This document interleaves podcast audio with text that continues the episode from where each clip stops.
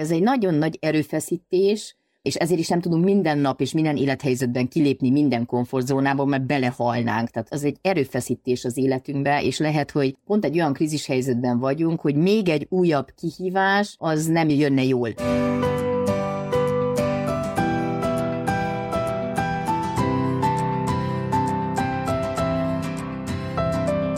Sziasztok, köszöntünk benneteket a Széles Boldogan Éltek. kétezer-huszonnégyes, hú, most gondolkodom kellett, annyi mindent csinálunk, kétezer-huszonnégyes második epizódjában, amikor is elindulunk a hős útján doktor Kádár Anna Máriával. Szia, Anna! Szia, István! Köszöntöm én is a hallgatóinkat! Hős útja. Hogyha esetleg lemaradtál volna róla, amikor ezt az adást hallgatod, ugye arról van szó, hogy nem olyan régen ünnepeltük a második szülinapunkat, Isten értesen bennünket még egyszer, meg benneteket is, akik itt tartotok bennünket már két éve, és legyen még itt sokáig. Szóval nemrég ünnepeltük a második születésnapunkat, és azt mondta Anna, hogy, hogy ebben a harmadik évadban, amit most kezdtünk januárban, csináljunk valamit, valami mást, próbáljunk ki valami mást. És azt mondta, hogy mi lenne, hogyha ezt a, az úgynevezett hős útját végigjárnánk a hallgatókkal, mert hogy ennek pont ugye tizenkét állomásos felosztása van, vagyis minden hónapban kijönne egy rész, amikor ezen az úton együtt lépdelünk, úgyhogy ez lesz az első alkalom most januárban, hogy elindulunk a hős útján, és ugye ehhez azt is fontos tudnotok, hogy a Patreon felületünkön, patreon.com per és boldogan éltek, minden egyes epizódhoz, amit hosszabb, bővített formában lehet meghallgatni,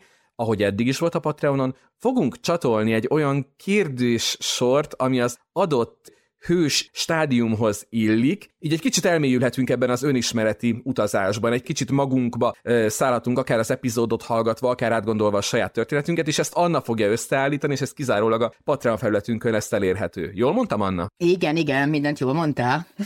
Úgyhogy uh, mi magunk is megválaszolhatjuk szerintem önmagunknak ezeket a kérdéseket, mert hogy uh, soha nem árt újra gondolni a saját élettörténetünket, és egy más szempontból ránézni ugye a saját életmesénkre. És ugye a Patreonon emellett, ha már életmessék, akkor a tavaly indult életmessék sorozatunk is folytatódik patronálóink számára, illetve ö, minden hónapban a támogatóink közül kisorsolunk valakit, aki egy egyórás tanácsadást kap Annától előre egyeztetett időpontban. Ezek tehát a Patreon extraink, amiket az idén is viszünk, ami kiegészül a hős útjának mindig az aktuális epizódhoz kapcsolódó kérdés sorával. Ezen felül köszönjük, hogyha a szokásos felületenken Spotify, Apple Podcast, Google Podcast, Deezer, Podpad követsz bennünket, értékelsz bennünket, YouTube-on feliratkozol az adásokra, TikTokon, Facebookon, Instagramon szintén ott vagyunk, és köszönjük szépen a Vodafone sokszínű tartalmakat népszerűsítő programjának, a Podcast Pioneersnek, hogy ezt az adást is támogatja. Azt gondolnánk, Anna, hogy a történetek szórakoztatásra szolgálnak. Volt ugye már arra kikacsintásunk nekünk, hogy azért ettől mélyebb küldetése is tud lenni a történeteknek. Gondoljunk csak ugye a te mesédre. De azt mondja egy cikk, amit a téma kapcsán olvastam, hogy ezeknek a történeteknek arra is van ereje, hogy az emberek életét változtassa meg, sőt, mi több, a cikk azt mondja, akár jobb emberré váljunk a történetek által. Mert hogy egy általad átküldött kivonat a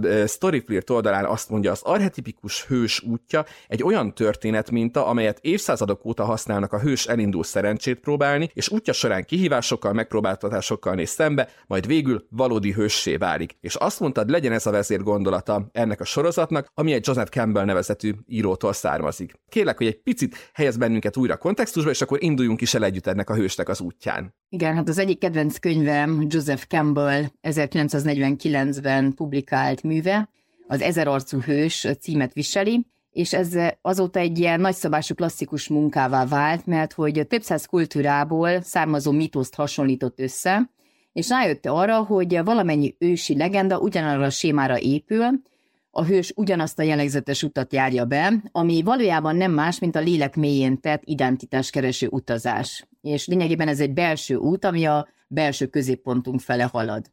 És um, um, mivel hogy kimutatta ő, hogy, hogy létezik ez a monomitosz, hogy minden kultúrának a hősei ugyanazt az utat járják be, ezt uh, rá lehet vetíteni ugye a saját életutunkra, és a saját hőssé válásunkra is, hiszen a hős kalandra indul a hétköznapok világából, eljut a természet fölötti ö, ö, csodáknak a birodalmába, ott találkozik mesés erőkkel, és lesz egy döntő győzelem majd az útnak a végén, majd a tizenkettedik állomásnál, ö, és ebből egy olyan hatalommal, vagy egy olyan ö, belső erőforrásrendszerrel tér vissza, amelynek az áldásait vissza tudja fordítani a saját embertársainak, vagy a közösségének a javára.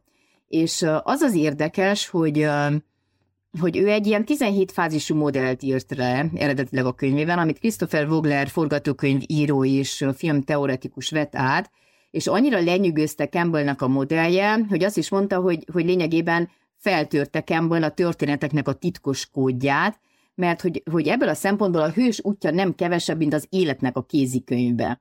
És a, a, egy, egy olyan használati útmutató, ami a teljes emberi létezésünkre ráhúzható, és írt egy tanulmányt róla a Walt Disney stúdiónak, és azóta is ez a forgatókönyvíróknak úgymond a, az első ilyen, hát ilyen alapműve, amit mindenki el kell olvasson, hiszen azt már nagyon jól tudják, hogyha kasszasikert akarnak, akkor azt mindenképpen a népmeséknek, a mitoszoknak a modelljére kell felépíteni. És tök érdekes, hogyha belenézünk ebbe a könyvbe, én most megtettem ezelőtt a, a fölvétel előtt, akkor maga a könyv sem úgy épül föl, mert ugye a könyv címe már elhangzott a szülinapi live-ban is.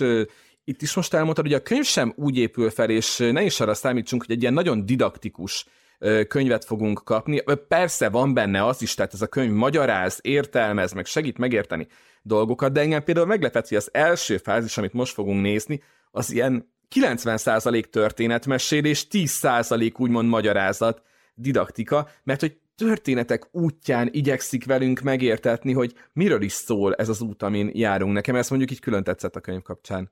Igen, és um, ami lényegében ugye az egész könyvnek az alapja, a, hát maga a jungi kollektív tudattalan, és uh, az emberiségnek a kollektív tapasztalata, egy olyan világnak a képe, ami ősidők óta alakul, és tapasztalatoknak a lecsapódásából formálódik, és az is mondja Jung, hogy ez nem is személyes tapasztalat, hanem velünk született uh, tartalom, ami mindenkinél ugyanaz, és ott vannak benne az archetipusok, ott vannak benne a mitoszoknak a történetei, a mesék, és hogyha ezekből ugye kiindulunk, akkor lényegében Jung is azt mondja, hogy a mese az a kollektív tudattalannak a tájain játszódik le, és, és benne egyetemes archetipusok öltenek alakot, és a, az én fejezetemnek is a mottója, amit a Zöld könyvben írtam a hős útjáról, az pont egy Jung gondolat, hogy a mese a mindenség kulcsa a lélek ajtaján kopogtat. Tehát, hogy ott van benne minden válasz, amit mi lényegében nagyon sokszor kognitívan akarunk megkeresni, és a történetben szimbolikusan egy ilyen vezérfonalként, hogyha egy kicsit elmélyülünk, ugye a mesék meg a mitoszok világában, meg akár a saját élettörténetünkben, akkor ez csak ki kell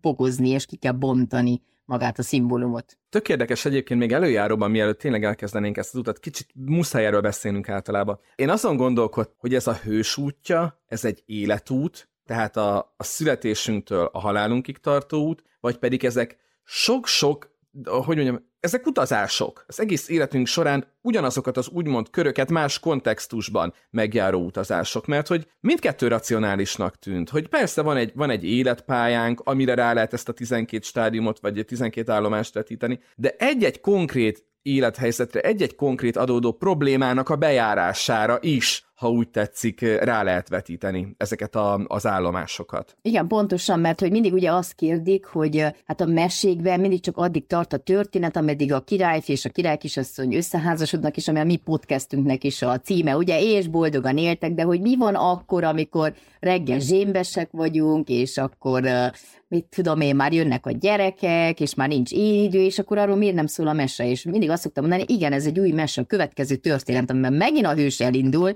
és megint jönnek a hamuba sült pogácsák, és megint jönnek a három hét huszonnégy fejű sárkányok, tehát ezek történet láncolatok, amik kapcsolódhatnak egymáshoz, és azt mondja a Clarissa Pinkola Estés, a Farkasokkal futó asszonyok című könyvnek az írónője, az is az egyik kedvenc könyvem, azt is nagyon ajánlom elolvasásra, és jé, tényleg annak mentén is, és ugye a mesék mentén is tehetünk fel majd kérdéseket, hogy a hős útja az a lélekből élt élet lényegében. És ki is kerestem ezt a gondolatot, ő hogy is mondja Pinkola Estés, hogy a lélekből élt életet három dolog különbözteti meg az ego irányította élettől. Az, hogy képesek vagyunk új módon érzékelni és tanulni, hogy kitartóan végigmegyünk a göröngyös úton, és hogy időt nem kímélve türelmesen megtanuljuk a mély szeretetet. Tehát, hogy lényegében ezért is mondják azt, hogy a, hogy a, a, a belső középpontunk fele halad ez a történet, mert ezek mind az önismeretnek a különböző rétegei, amikor megtanuljuk elfogadni saját magunkat, a világot, és néha ugye a,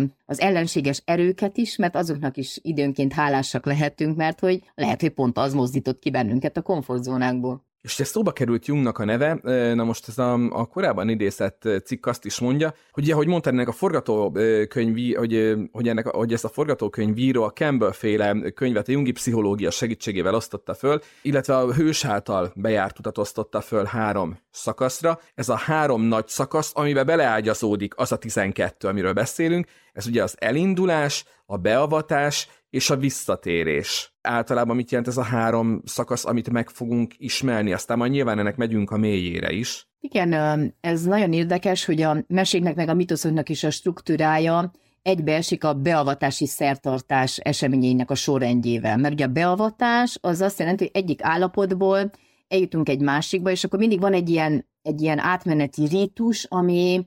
ami átsegít egyik állapotból a másikba. Például gondoljunk csak arra, hogy abban a percben, amikor valaki házasságot köt, a mennyasszony meg a vőlegény szerep, az lényegében egy napos szerep, és akkor az a rítus, ahogyan kikérik a mennyasszonyt, és ahogy a vőlegény elbúcsúzik a saját családjától, és akkor szimbolikusan megteszik az első lépéseket, meg a fogadalmat, meg a menyecske tánc, meg stb. Tehát, hogy átvezet a lányságból ugye a nővé és feleségi válás felé, és ezt régebb nagyon szépen jelölték is a népviseletben, a Kalotaszegi múzeumban is, vagy akár Válaszúton, vagy szerintem nagyon, nagyon sok ilyen néprajzi múzeumban ki vannak állítva ugye az, azok a ruhák, amelyeket egy... Nálunk Kalocsán is. Igen, egy lány viselhet, és akkor megvan a jellegzetes hajhordás, a kendőt, hogyan teszik fel a hajra, és ez, ez minden egyes életciklusban, mert más, amikor ugye lány vagy, más, amikor asszony vagy, amikor gyerekes anya vagy, mikor özvegyasszonnyá válsz, mondjuk egy adott helyzetben.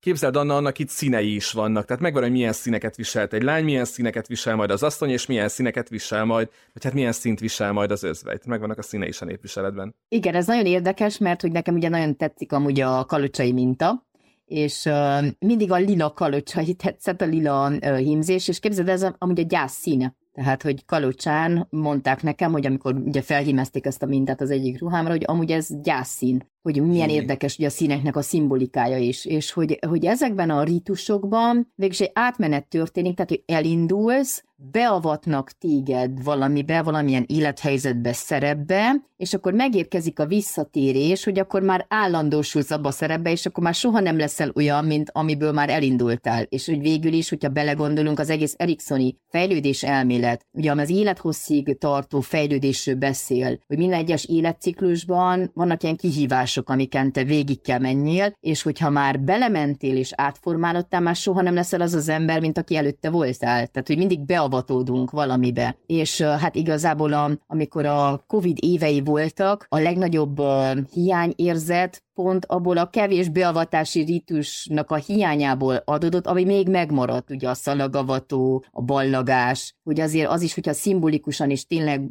hallottam olyan családokat, akik otthon szervezték meg úgy a ballagást, hogy hogy felöltözött tényleg a megfelelő ruhába, és végigvonult az előszobán, és akkor átrakta a bojtot ugye a, a kalapján, mert hogyha nem, akkor ez, ez maga a hétköznapi világ, és, és te hiába állsz át agyban, mert, mert nincs meg az a szertartás, ami ezt az egészet végig kell kísérje. Valahogy ott van ez a hiány, hogy, hogy én már elbúcsúzom az előző állapottól, és belehelyezkedem egy teljesen újba, és akkor ott vannak ugye a, a számomra fontos személyek, akik elkísérnek ezek, ezen az úton, kapok hamuba sült pogácsákat, erőforrásokat, na, aztán kezdem kapizsgálni, hogy jé, ezen az úton is lesznek sárkányok, mert sokszor ugye az az irracionális elvárás, hogy, hogy csak legyek túl a ballagáson, aztán kiderül, hogy még vagy három huszonnégy fejű vár ott a sarkon, hogy akkor már jön a munkavállalás, hogy az önálló élet megteremtése, a felelősség, a párkapcsolati elköteleződés, tehát azt hiszed, hogy hát igen, az érettségi az a legnagyobb baj az életedben, ami, ami most túl kellene lenni valahogy,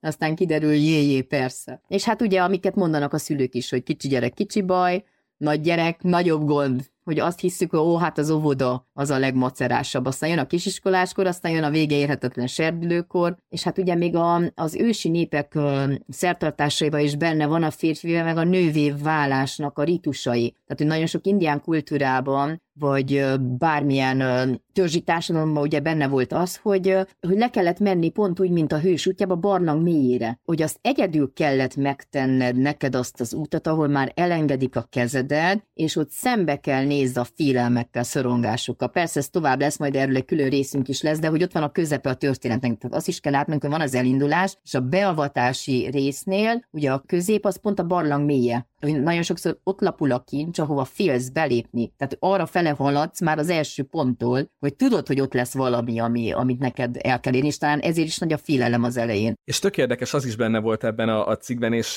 nagyon szépen rárímel arra egyébként, amit mondtál a beavatás kapcsán, hogy azt írják, a beavatás egy különleges világban zajlik. Míg ugye a hétköznapi világból indulunk, és oda térünk vissza, csak ugye a beavatás hatására mi változunk meg, nem a világ. Nagyon tetszett a megfogalmazás, hogy egy, egy különleges világban zajlik, és ez a mennyasszony vőlegényes hasonlatoddal tudtam igazán megérteni, hogy valóban a beavatás az egyetlen nap, mert hogy egy napig vagy mennyasszony és vőlegény az esküvőd napján. Igen, pontosan. És uh, talán ezért is nehéz elhagyni ezt a biztonsági területet, mert ugye azt addig már annyira jól megszoktuk, annyira jól bejártuk. És milyen érdekes az életünkben, végig így van, hogy, hogy megszoksz valamit, és mire jó belejössz, el is kell hagyni.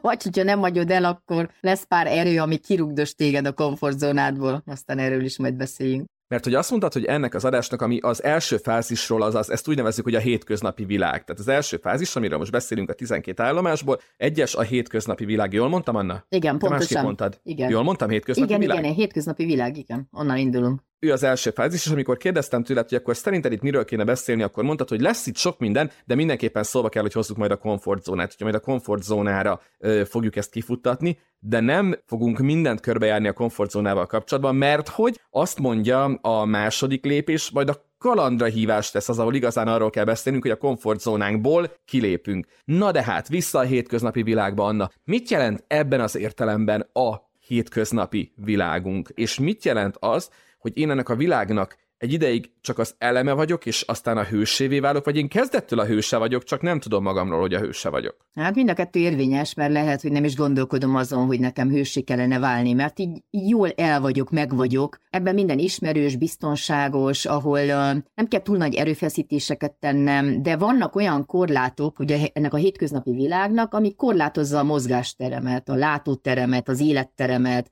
És nem biztos, hogy egy jó dolog amúgy a komfortzóna, mert sokszor arra asszociálunk, hogy ez egy ilyen jó, kényelmes valami, mert lehet egy, igenis egy aranykalitka, mert ahol nincs sok újdonság, ami már kiszámítható, nagyjából tudom, hogy mi fog történni. Lehet egy rossz egyensúly is, ami, ami hiába rossz, de legalább tudom, hogy mi fog következni. Nagyon sok családot amúgy ez tart vissza a változástól, mert amúgy a családok életére is rá lehet vetíteni ezt az egész hős útját. És...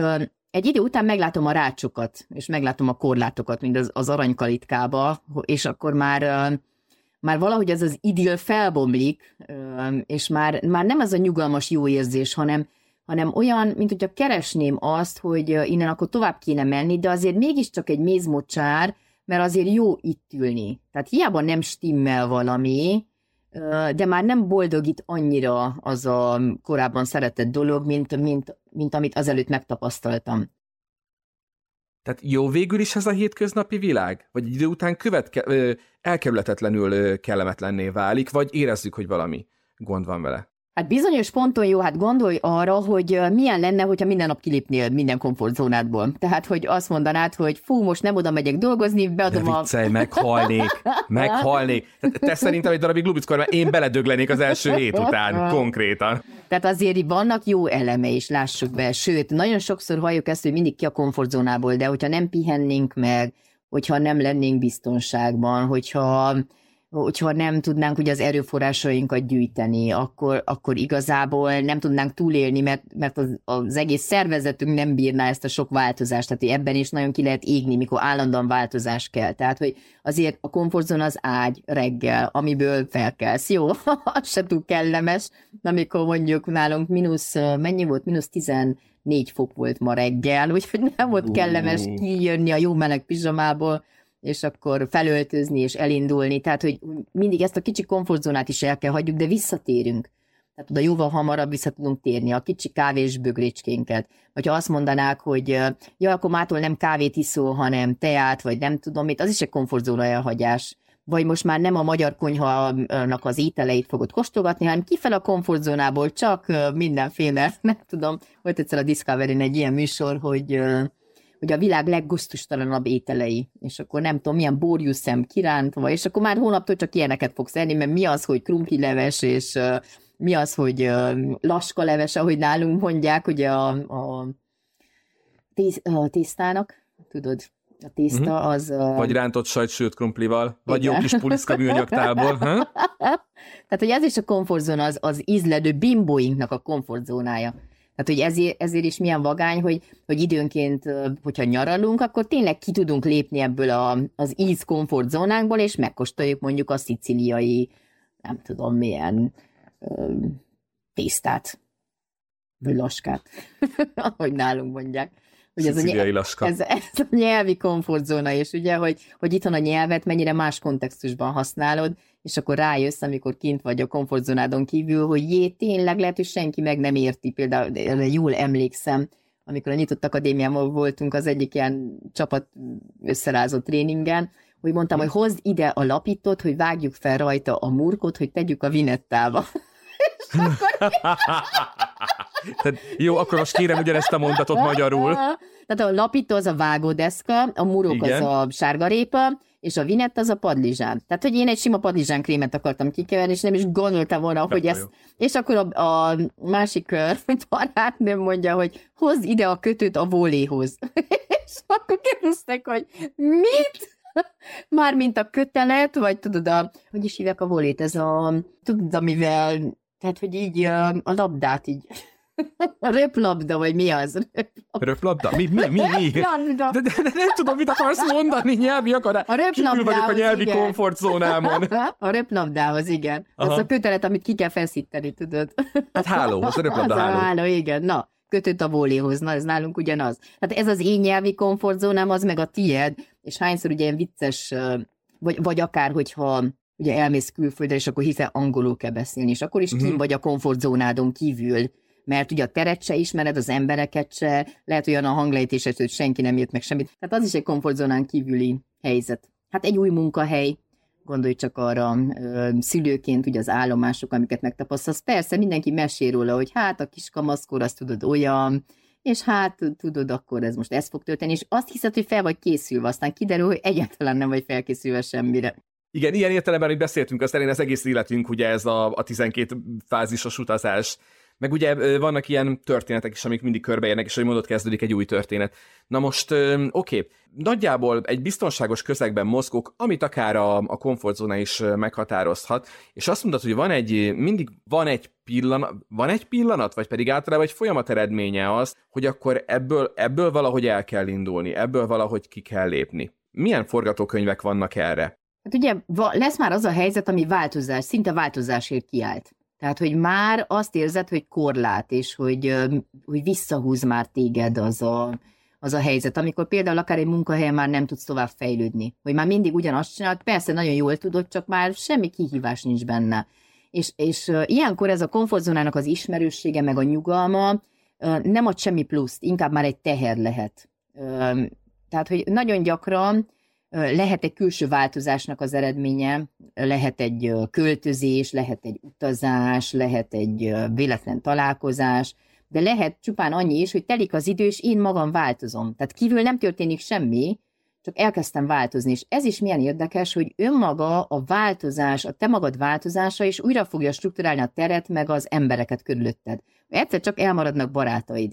És nem hiába mondják ugye a rendszer szemléletben, a családterápiában, hogy mindenki a saját ö, szervezettségi szintjének megfelelő szervezettségű embereket tud bevonzani a környezetébe. Tehát olyan lesz a partnered, az is egy tükör, amilyen szervezettségi szinten vagy te, és az is lehet, hogy a párkapcsolatban elfejlődtük egymás mellett. Mert ugye ott szerintem beszéltünk egyszer a párkapcsolati fejlődés szakaszairól, és ugye a szimbiózistól... igen, igen, vissza lehet hallgatni. Igen, igen, szimbiózistól, amikor elindulunk, és ugye jön a differenciálódás, és amikor jönne már az újraközeledés, hogy nem tud a két ember már újra közeledni, mert lehet, hogy az egyik bent maradt a komfortzónájába, és a másik már rég kilépett, már rég új dolgokat tanult, már rég más köröket szalad, és egyszerűen elfejlődünk egymás mellett. Tehát, hogy vannak helyzetek, amikor egy külső elem lesz, ami engem elindít, de itt is majd a második résznél fogjuk látni, hogy vagy válaszolok a hívásra, és vagy visszautasítom. Persze ez elején is van egy visszautasítás, de hogy onnan még túl tudok lendülni, de vannak olyan helyzetek, amikor egy ö, személy végül is leéli nagyjából a komfortzónájába a, az életét, mert mindig csak ilyen kicsiket változtat. Tehát, hogy, hogy mindig ebben a, a természeti világban marad. Tehát, hogy nem, nem megy mélyre, mert, mert, mert ahhoz, hogy én változzak, fejest kell ugorjak rengeteg élethelyzetbe. Ez olyan, mint egy ilyen lelki bungee jumping szerintem, hogy el kell engedni a köt, kötelet. Tehát, hogy például emlékszem arra a Momentumra, de nekem tériszonyom van, ezt már többször mondtam, ugye a repülésnél is félek, meg hát egy csomó ilyen helyzetben kell lógni köteleken, persze bementem én barlangokba, még mindenhova, de hát az egy, az egy ilyen nagyon erős döntés volt, amikor Flying Foxnál, tudod, amikor ugye azon az acél sodronyon le kell ereszkedni, igen, és akkor igen. megállsz, és te engeded el magad. Tehát tudod, hogy félsz, és a, akkor megint van az, amikor belelöknek, de itt nem löknek bele, hanem... Te azt megcsináltad. Én megcsináltam, igen. Hogy? Hogy vittek téged oda föl? Hát egy tréning csoporttal voltam, ugye ez mindig nagyon jó komfortzónából való kilépés, mert Aha, én, ja. én beszélek elméletben a komfortzónáról, meg ki kell lépni, és akkor ott vagyunk a helyzetben, és nem tehetem meg trénereket, azt mondom, jó, jó, ti mind lépjetek, de én maradok, mert tudjátok, nekem tériszonyom van.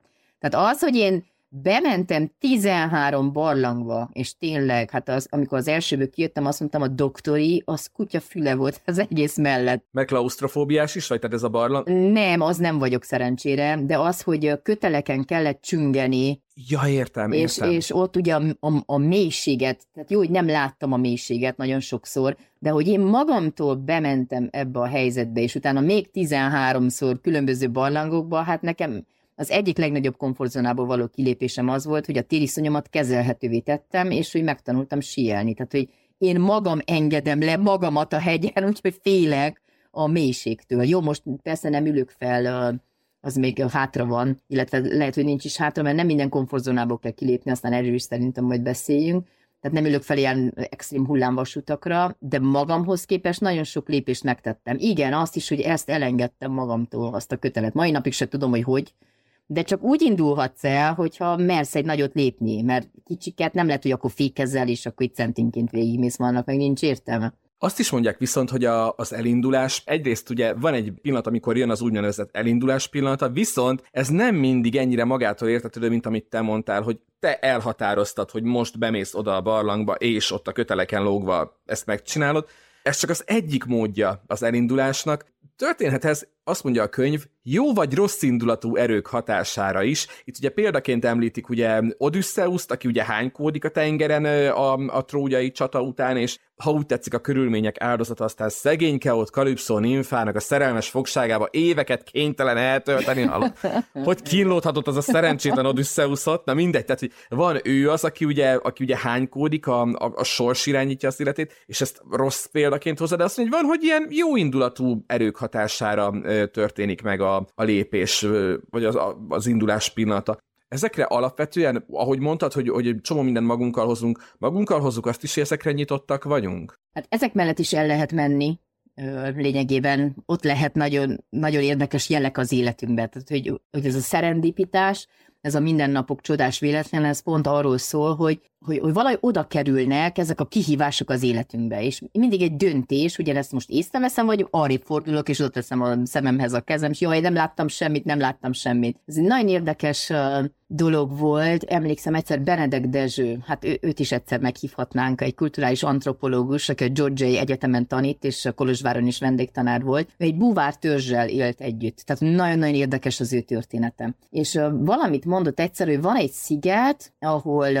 nagyon sok ideig bírják az ott lakók táplálék nélkül, olyan, mint a fényevők lennének, vagy valami ilyesmi, és meghívta az egyik biológus kollégát, hogy menjenek el oda, és először igent mondott, utána pedig azt mondta nem. Azt mondta, hogy ha ő oda kerülne, és ezt meglátná a saját szemével, akkor az összes tudást, amit addig felhalmozott, és amit addig hirdetett, az kukába kellene dobja, és egy teljesen új világképet kellene kialakítani, és ez olyan macera. És ez tényleg így van, hogy, hogy ez egy nagyon nagy erőfeszítés, és ezért is nem tudunk minden nap és minden élethelyzetben kilépni minden komfortzónából, mert belehalnánk. Tehát ez, ez egy erőfeszítés az életünkbe, és lehet, hogy pont egy olyan krízishelyzetben vagyunk, hogy még egy újabb kihívás, az nem jönne jól. Tehát, hogy lehet, hogy az a jel többször vissza kell térjen az életemben, amikor rá vagyok, jé, tényleg, hát ezt akkor is észrevehettem volna, hát ott volt az orrom előtt. és hát a védekező mechanizmusok, ugye a tagadás, például jaj, nem láttam semmit, hát hányszor történik ez akár egy a gyász folyamatnak, vagy egy betegségnek az elfogadásában, hogy ez egy akkora megrázkodtatás a lélek számára, hogy egyszerűen nem tud olyan gyorsan változni, és akkor kell a, a sok fázisa, a tagadás, aztán a tű, meg az alkudozás, és így megyünk tovább, hogy a gyász fázisaiban is, hogy, hogy nem tud a lélek így egyből olyan rugalmas, alkalmazkodó képességű lenni, hanem, hanem mindannyian egy kicsit úgy szeretünk ebben a komfortzónában lenni időnként, és, és jön a hívás, amire én a, vagy reagálok, vagy nem, vagy meglátom, vagy nem. Vagy azt mondom, hogy véletlen, és elhessegetem, vagy azt mondom, mint ahogy Joseph Campbell is mondja, ugye a jungi elmélet alapján, hogy ez lényegében a tudatalattinak az üzenete, hogy az már ott van benned ez a hívás, és már régóta kopogtad belülről, csak még nem, nem akartad elfogadni ezt az egészet. Ú, erről külön kérdezni szerettelek volna, ezt mondtam neked így fölvétel előtt, hogy az ilyen kattanásom, ez a freudi olvasat, meg ez a pszichoanalitikus olvasata a, a történeteknek, hogy már ilyen kiírtam magamnak, baklövésnek nevezi Freud, hogy azt mondja, vannak elfolytott vágyak, konfliktusok, aminek az eredménye egy aprócska olyan baklövés, ami azt mondja, hogy akár a végzet nyitánya is lehet. Igen, ez a baklövés, ez nekem olyan pont, mint a freudi elszólás. Mit tudom én, hogy van valakiben egy feszültség, mondjuk van egy szeretője, és akkor ez, ez már régóta ott van benne, van egy konfliktus, hogy akkor most akkor mit válaszol, a szeretőt, vagy a családot, vagy a kettő megfér egymás mellett, és akkor van egy ilyen erős lelkiismeretfurdalás, és akkor mi történik, hogy otthon a hitvesi ágyba véletlenül a szeretője nevi, nevezi a feleségét, és akkor jön a lebukás, és akkor persze, hogy abból jön a teljes változás. Vagy kimagyarázza, hogy jaj, hát ez az Erzsi, ez tulajdonképpen azért is jutott eszembe már a titkárnőm, és akkor nem tudom mit, tehát ki lehet magyarázni, meg a másik is nagyon érdekes, hogy most ki akar elépni ebből az egész komfortzónából, vagy inkább elhiszi. Tehát, hogy hányszor ugye a, a megcsalt fél, majd ugye erről is a féltékenység, meg bármi kapcsán akár beszélhetünk is, hogy nyilvánvaló jelei voltak mindennek, és egyszerűen nem akarta meglátni. Tehát, hogy még onnan is vissza lehet táncolni, tehát, hogyha van egy ilyen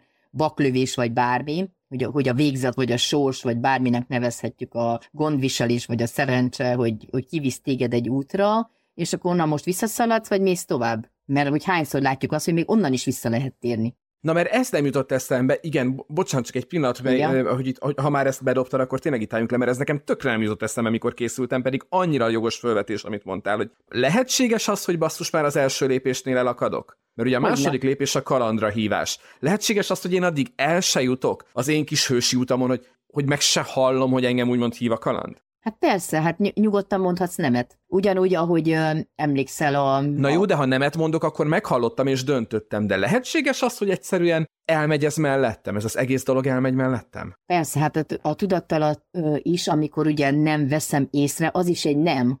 Lényegében nemet mondok. Aha. Csak hogy ez nem. a... Azt mondom, hogy, hogy én nem is akarom egyáltalán ezt a gondolatot magamhoz engedni. Tehát, hogy már a gondolatra is nemet mondok, hogy eljátszódhassak azzal, hogy mi lenne, ha. Mert végül is a tudatos igenis, az nem biztos, hogy annyira tudatos. Mert tehát lehet, hogy igent mondasz, csak így zsigerből. Hát ugye, hogy igent mondtunk végül is a könyveknek a fordítására. Hát én is próbáltam argumentálni, ugye, hogy hát de hát én nem tudok azért annyira angolul, hogy könyvet fordítsak, meg hát te is ugye mégiscsak német könyvet fordítottál aztán a végén. Tehát, hogy igen, egy mondtuk, van, igen. De hogy még végül is azt se tudtuk, hogy mire mondtuk igent, mert azt se tudtam, miből áll ez a munka. Tehát, hogy igent mondok az elhívásra, amivel lehet akár bele is bukhatok. Mert itt jön a kockázat. Lehet, hogy nagyon jól sikerül, lehet, hogy beletörik a bicskám. Tehát, hogy onnan már csak egy kudarc emlékével mehetsz vissza, hogyha nem sikerül. Tehát talán nagyon sokan ezért is mondanak nemet, mert benne van a kockázat. Tehát az nem egy ilyen biztonságosan kipárnázó út, hogy menj, és aztán a királykisasszony ott lesz, mert lehet tényleg megesz a sárkány, és akkor mit csinálsz?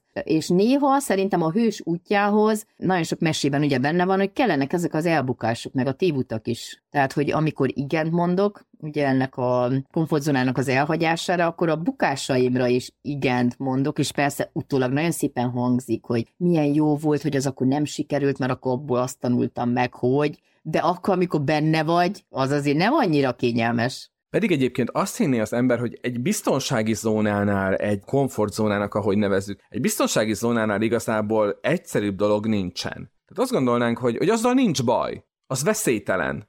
Hát veszélyes azért, mert a mézmocsár nem véletlenül ugye pont ez a kifejezés, hogy nagyon szép, nagyon édes, csak hogy lefele húz. Hogyha te kiszállsz a komfortzónádból, akkor az a húzó erő, az a vákum, az már előre fog vinni. És ugye van az a klasszikus közhely, hogy az élet a komfortzónán kívül kezdődik, ami viszont már a kalandra hívás tárgyalásának a, a fázisában köszön majd vissza, ahol terveink szerint vendégünk is lesz. Azért nem szeretnénk most így előre ígérgetni, mert hogy nagyon az év elején vagyunk, amikor vesszük föl ezt az adást, és mi annával azért szeretnénk, hogyha időről időre lennének vendégeink, akik ehhez a közös úthoz, nem a mi, majdnem azt mondom, a mi utazásunkhoz, de nem, mert ez a mi és a hallgatók közös utazása. Tehát, hogyha lenne néha egy-egy ilyen kis potyautas, akit vendégként fogadhatnánk ebbe az utazásba, amin konkretizálódnak, körvonalazódnak ezek a nevek, nyilván el fogjuk nektek mondani. Úgyhogy Anna, én azt mondom, hogy most eddig tartott az utunk, mit szólsz? Igen, szerintem is itt most megállhatunk. Hú, itt az első fázist azt nagyon kifiléztük. Igen, nagyon sok állomás vár még ránk. A következő állomásunk a kalandra hívás lesz. Ő lesz a második lépés a,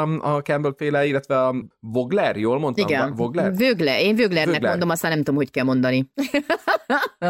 Tehát a, a, a Vogler-féle úton ő lesz majd a, a második. Az első volt tehát a hétköznapi világ, hívószavunk a komfortzóna volt, és hát Anna, köszönjük, hogy újra itt voltál, és beszélgethettünk erről, illetve várjuk majd hozzá akkor a Patreonra a kérdéssort. Igen, azt is küldöm. Tehát patreon pont com per és boldogan éltek, ha szeretnéd ezt az epizódot hosszabb formában meghallgatni, illetve ha szeretnéd megnézni az Anna által kifejezetten ehhez a részhez összeállított kérdéssort. Két hét múlva újra találkozunk, akkor nem biztos, a kalandra hívással folytatjuk, mert ugye úgy van, hogy minden hónapban két részünk jelenik meg, ebből az egyik rész a mesehős útja, a másik pedig egy, egy éppen általunk szabadon választott téma, illetőleg egy kis spoiler, tehát szerveződnek a vendégek, de szerintem baromi jó vendéglista gyűlt össze, csak így a fejünkben erre az évadra. Ennyit elmondhatunk, igaz? Szoktad mondani, hogy a Zeigarnik hatás, ugye, hogy így hagyjuk fönt a gondolatot. És hogy a, a továbbra is várjuk, ugye, hogy az élőben mondtunk, hogy javasoljatok olyan meghívottakat, akiket ti is szívesen hallgatnátok. Bizonyám, tehát mi azt összegyűjtöttük. Úgyhogy köszönjük szépen, hogy itt voltatok, köszönjük szépen, hogy elindultatok velünk a hős útján, folytatódik majd ez az utazás, két hét múlva pedig biztosan egy újabb és boldogan éltek epizód dr. Kádár Anna Máriával. Szia Anna, sziasztok! Sziasztok!